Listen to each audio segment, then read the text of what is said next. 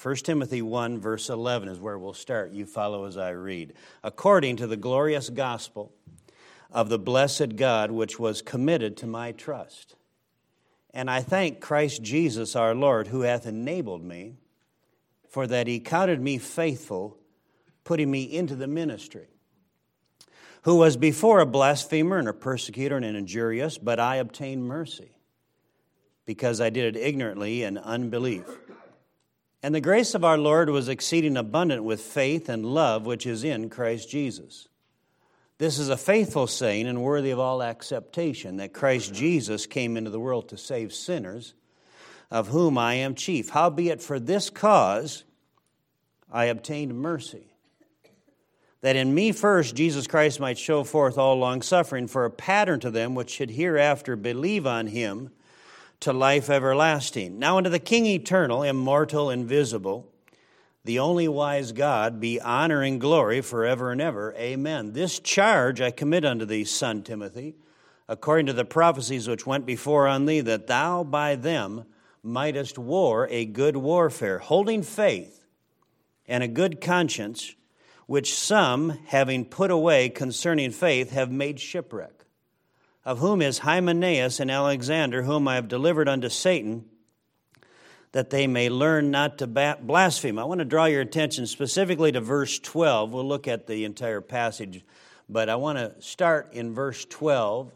says this, and I thank Christ Jesus our Lord, who hath enabled me, for that he counted me faithful, putting me into the ministry. I want us to think together on this phrase, putting me into the ministry. Now, think with me just for a second. I know I'm overgeneralizing, but it's all right. I'm a preacher, you get to do that. Most of us here had a time in our life where we were in a service or at a camp or at church revival meeting or in our own Bible reading where we believe God spoke to our heart about something. We're already saved, but there was a time when we said, Lord, I believe you're calling me into the ministry.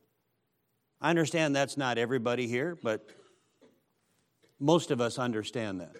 We knew God was dealing with us about something specific.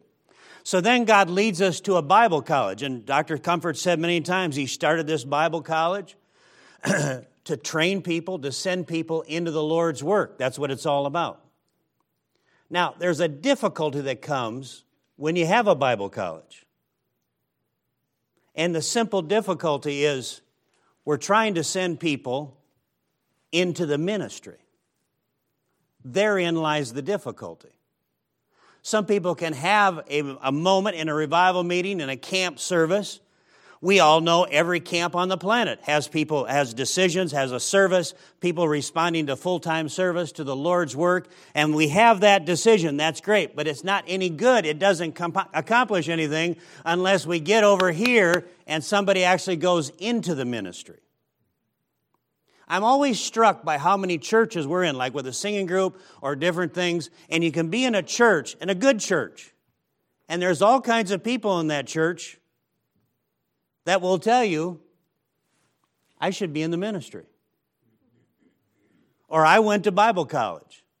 Or I pastored for a while. Or God had called me to the mission field. Uh, one young lady graduated in the past. She gave a testimony one time, I've never forgotten it. She said, I said to her one time, what I say to a lot of the graduates, people getting ready to graduate second semester, what do you want to do? What are you going to do? You know, I mean, finishing college, everybody says four years, and then it's like, I can't wait to be done. But the problem is, then what do I do next? It's not near as much fun as you think it's going to be figuring out what I'm going to do next. And she said, Well, she said, my grandparents said they were called to the mission field and never went. My parents said they were called to the mission field, went on deputation, and never went. She said, What do you think I should do? Go to the mission field. Boy, it's a lot of people talking about the ministry. The difficulty is not as many people going into the ministry. Therein lies the difficulty. We can't make that decision for you. You have to make that decision for yourself. And it seems a little foolish to have the buildings, to have so many churches and people that have given sacrificially, to have so much sacrifice given to a Bible college, and then at the end of the day, not have as many people go into ministry as we had anticipated. We really only have one focus. If we don't fulfill that focus, it's like a failure. It's like we didn't do why God called us into existence. We didn't fulfill what God has for us. Now, I understand the ministry is difficult. I understand there's challenges. I understand there's all kinds of things that come into our life. But the difficulty is God called you, you're training. Now, the question is, what's next? How do I go? How do I get to? Can I just say, as simply, it's kind of like to me, if somebody says today to me, in this day and age, 2022, I have a hard time finding a job. I'm like, are you kidding me? I like, are you seriously kidding me? The only growth industry right now is the guy who makes that signs that says now hiring. That's a growth industry today because that's like everywhere. And I say the same thing about if you're telling me you want to go in the ministry. Really? It's not that difficult to find a place. It's not that challenging to find a place. If you're saying, well, I can't find a place, and you don't actually find it, I think there's something long, wrong with your looker. You're not looking in the right spot. You don't have the right idea what you're trying to find. The whole idea is to go into the ministry. The whole idea is God has a place for you. God can use you. Simple definition of war. In every country, in every generation, young men and in our country, we know young women, but you understand. Young men have to be willing to go to war. That's true in America. It's basically true in every country. Now, there was a time in our country where we had the draft. It's hard to believe we ever had that in this country. My two brothers were drafted in the military during the Vietnam era, and they went, served there two years. That would never work in America today. You couldn't have it. We'd have riots in the streets. Would make the BLM uh, riots look like a Sunday school picnic by the time they got done if we actually instituted the draft. But we have a volunteer army, and we have to have volunteers. Now, the difficulty is, you know, there's all kinds of financial incentives and different things, but we still have people volunteering to do that. Now, the question is for this what about volunteering and going into the ministry? God has a place for you. A guy that pastored, and I, have gone to his church both times on the on the Nebraska mission trip, but he pastors just across the border in Iowa. So we've got to we've got to pray about whether or not we want to go over there. That's a joke. We go over there willingly into the state of Iowa. But anyway, he's a guy. Here's his testimony. Interesting testimony. It relates to everybody in the room. He's sitting in church. He's a faithful layman in a church. Missions conference. Never went to Bible college, never called to preach, nothing. Just a faithful layman, raised his family in this church. While he's in this mission conference, a guy said, he said, I could find you two dozen churches in the Midwest that need a pastor today. And he says, That's not possible. He said, That's just a guy talking. He says, he said, in our church, pretty good sized church, really not that far from here, we have over two or three dozen guys called to preach. Now, none of them actually preach. They just like to say they're called to preach. And he said, There's no way there's two dozen churches in the Midwest that are looking for a pastor. So he couldn't get rid of that statement. It just kept in his mind. He couldn't get away from it. So he gets on the internet, he starts trying to bounce around, trying to find somebody. He finally gets a hold of a guy who pastors in the state of Nebraska. And he calls him up and he says, I heard this statement in Mission Conference. I know it's not true. What do you think about the statement? The guy goes, Absolutely true. So this guy, a layman, he says, You tell me one church. You give me the number of one church that's true of, one specific church. So he does. He picks this church in Iowa. Church started by another guy. A guy started that church. He moved on. Church is struggling. Been without a pastor for three years. They have six people in the, in the, in the building. And the guy calls him up and he's talking to this layman and he says, Tell me about your church. And this man, this layman in South Carolina, he says, Listen, he said, I'm interested. And the man, the layman said, Don't be playing with me now. He said, because we've already had serious discussions about shutting the church down. So he says, I don't want to put any more pressure on you, but he said, You're our last hope. He said, If you're, if you're, if you're joking around, he said, Don't waste my time.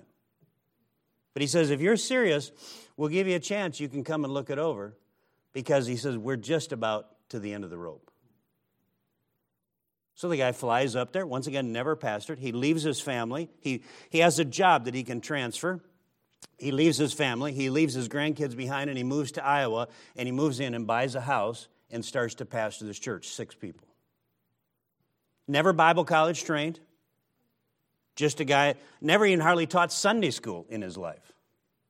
Just a faithful servant in the church, and he says, God has called him to preach. He's been in that city now 10 years.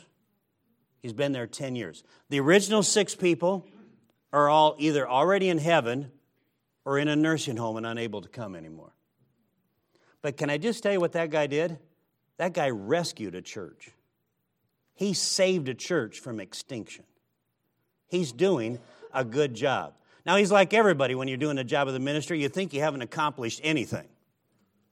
But I try to tell him he's doing a lot. He's doing a great job. The last two times we've been there on Sunday morning, I know this doesn't sound like much, but where he's at, it is. He's, there are about 15 to 20 people there.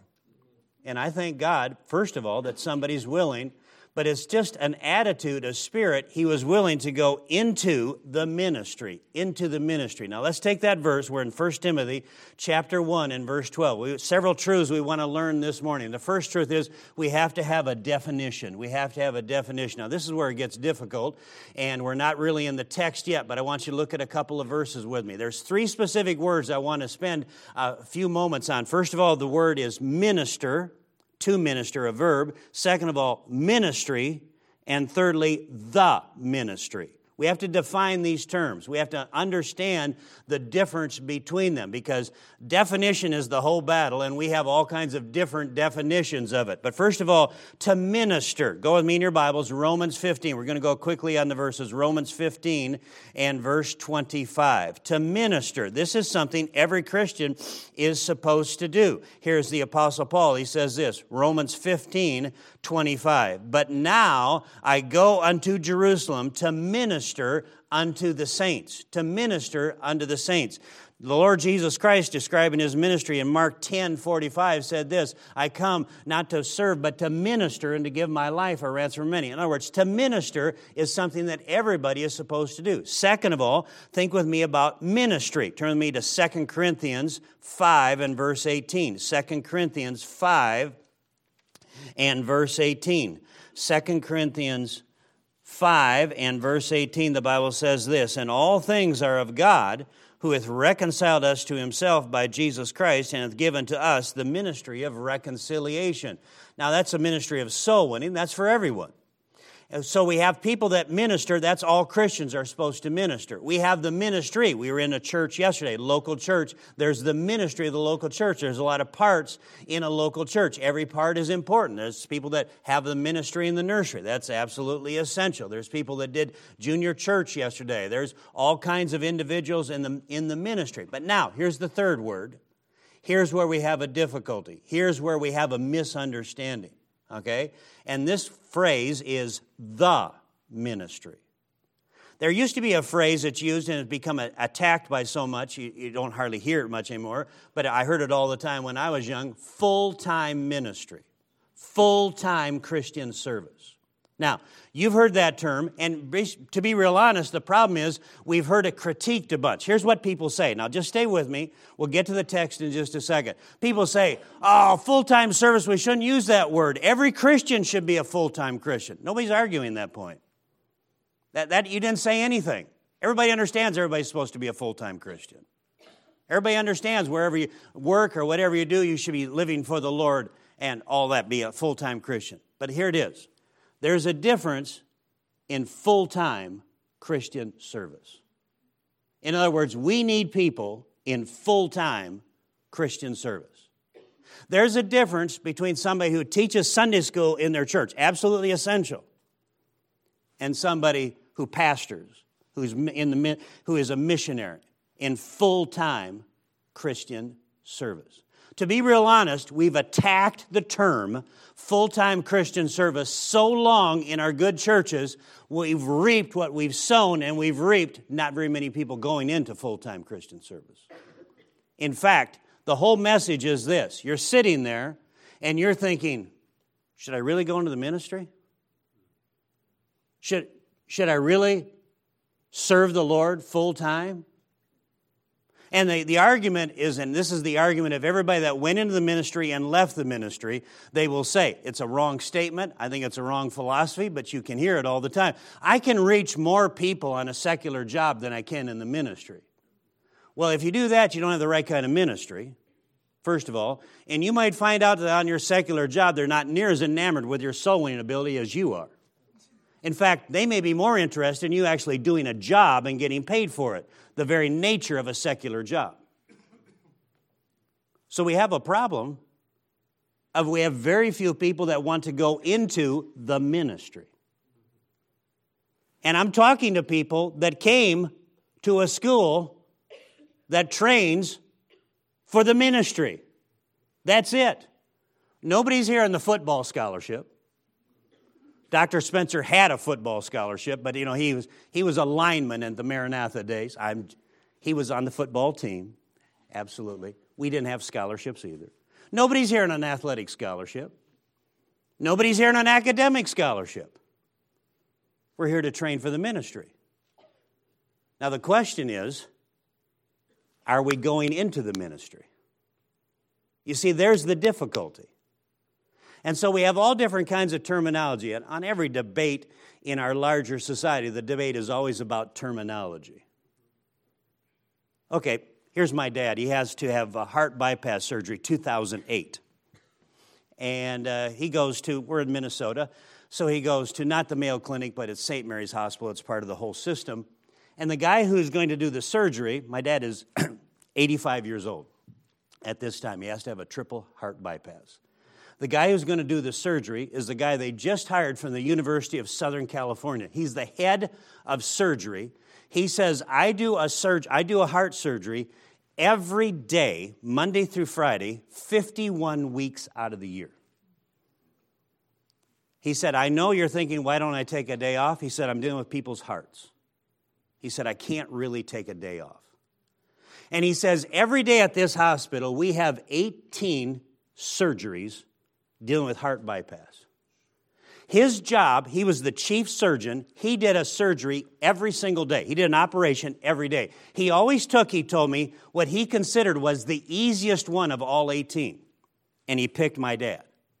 And he said, because the easiest one is going to be the fastest. And when I get done, he said, we have the operating room set up where I can go and I can see into every single operating room. And I can talk to the surgeons. And sometimes after I finish my surgery, they'll say, Could you come and help me, doctor? I've got this issue. Or they'll ask me a question. And he says, And I do one surgery every day, but I supervise all 18. He said, I do that 51 weeks out of the year. And he said, Saturday and Sunday, I come in because they just had heart surgery. They're in intensive care. It's a big issue. Now, there's all kinds of people in those operating rooms. We understand that, right? We understand there's all kinds of helpers. There's all kinds of people. You got a whole system built up. Do we understand the key part that that guy plays? That guy plays, he said, This is what I've done for my entire life. He said, 30 years plus. And he says, I figure every day I'm saving somebody's life. Isn't that amazing? Isn't that amazing? Now, nobody in their right mind would say, We don't need any heart surgeons. That's ridiculous. Nobody would say that. You'd be a crazy man if you said that. But yet, we allow people to say we don't need people into the ministry, and they say it all the time. And if we're not careful, those of us who are supposed to be in the ministry, that's you, are going to start to adopt that wrong thinking, and we are going to justify disobeying what God has told us to do. Listen, God has a call in your life. Don't step down for anybody. Don't back up for anybody. Listen, if you can't get in the ministry, you're just not looking hard enough, my friend. It's everywhere. We need more servants. We don't need less servants. We need more servants. And so I come to you today. If you're allowing in your mind that thinking of, oh, this college education is good, I've enjoyed it, now I'm going to go back home and teach a Sunday school class. I understand that, and we need Sunday school teachers, but what we really need is somebody to start churches. What we really need is somebody to pastor churches. What we really need is like this layman guy who came from South Carolina to Iowa and rescued a church. That's what we need. We need somebody. You know who that is? That's you. And Timothy says the exact same thing. So first is definition, the second is the design. Do you see it? In 1 Timothy chapter 1 and verse 12. Turn me in your Bible there. Let's go back to 1 Timothy chapter 1 and verse 12. The apostle Paul says this, "And I thank Christ Jesus our Lord, who hath enabled me for that he counted me faithful, putting me into the ministry." Three key parts of this. First of all, Paul was thankful to be in the ministry. Do you see that? And I thank Christ Jesus our Lord. This is a special calling. This is God's calling on your life, and it is a blessing to be in the ministry. Is it going to be a challenge? Yes, it's going to be a challenge. Is it going to be difficult? Anything worth doing at all is difficult to do. Is it going to be, is the entire world going to open up their arms and say, Thank you for doing it? Probably not. You're not going to be given the key to the city too many places, but it's all right. We're thankful because God has called us into the ministry. Second of all, do you see that still in verse 12? Who hath enabled me? Who hath enabled me? The enabling power, the enabling ministry of the Holy Spirit. God has given all of us different gifts, different abilities, and God can use us in certain areas, but we can't do it in our own strength. We can't do it by ourselves. We take the education, we take the training. It never ends, it never stops. But then we say, God, thank you for enabling me. I've had several times in the ministry, specific times, where there was no doubt a, a, a, specific funeral, a challenging funeral, or a challenging sermon, or a different situation where there was no doubt I couldn't do it in my own strength. That's true every single time, but there's sometimes more evident than others. Lord, I need you. Can I just say what a blessing that is? For us to be used in God's work and to say, Lord, I can't do it in myself. I can only do it through your strength. It says, He hath enabled me. Enabled me. I understand we all all different kinds of ability here. I understand uh, we have different things we're good at and not good at. I think, really, generally speaking, you guys are some of the most talented young people I've ever seen in my life. But talent isn't going to get the job done. That, that's not going to that's not going to get you across the finish line. Some of you have great musical ability. You've worked on it and stuff. Some of you have great speaking ability. Nothing wrong with that. I'm not criticizing it. I'm just saying if we rely upon it, we're going to fall flat on our face. If we think that we are something special, then we're not going to rely on His enabling. God, I need you. I can't do it myself. I don't think we're arguing against doing it yourself. I think there's a tendency, if we're not careful, to rely upon our own strength. When we come to the end of our own strength, we quit. Well, I can't do it. It's hard, it's difficult, it's challenging. So, first of all, he was thankful. Secondly, he was enabled. But thirdly, he was faithful in verse 12. And I thank Christ Jesus our Lord, who hath enabled me, for that he counted me faithful, putting me into the ministry. First of all, we see the definition of the ministry. Second of all, we see the design. Thirdly, we see the danger, the difficulty of going to the ministry. I don't have time to fully flesh out all of these verses, but we'll hit the high points. First of all, in verse 16, the Apostle Paul said he should be a pattern. Howbeit for this cause, in verse 16, I obtain mercy that in me first Jesus Christ might show forth all long suffering for a pattern to them which should hereafter believe on him to life everlasting, to be a pattern. In other words, God is working in your life right now, and the ministry, part of the ministry, and this is a difficult part of the ministry, is you're supposed to be a pattern. And if you're going to go from the college into the ministry, you're going to transition, to put it kindly, dear students, from being the criticizers to be the criticized. Let me just tell you something it's not near as much fun as you think it is.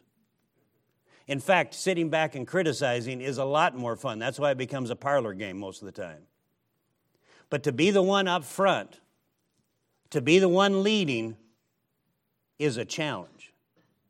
Can I tell you, though, it's exactly the challenge that God has for you? To be up front, to be the pattern. Not saying anybody's perfect. Not saying we haven't that we've arrived or anything like that. I'm not saying that for anybody. But I am saying to serve in the ministry, you've got to be a pattern. It goes without saying. It is a statement that almost doesn't have to be made, but he was a pattern. Second of all, he gave him a charge in verse 18. Do you say, This charge I commit unto thee, son Timothy, according to the prophecies which went before on thee, that thou by them mightest war a good warfare. There's a charge there, there's a war going on, there's a battle going on. Can I just suggest to you that in every battle in American history, there were people that were killed in battle? There were people that were injured in battle. It's the very nature of battle. We don't like to talk about it, but we know in America we sit here in freedom and in prosperity because we had those willing to go to battle. Can I say spiritually, it's the same truth?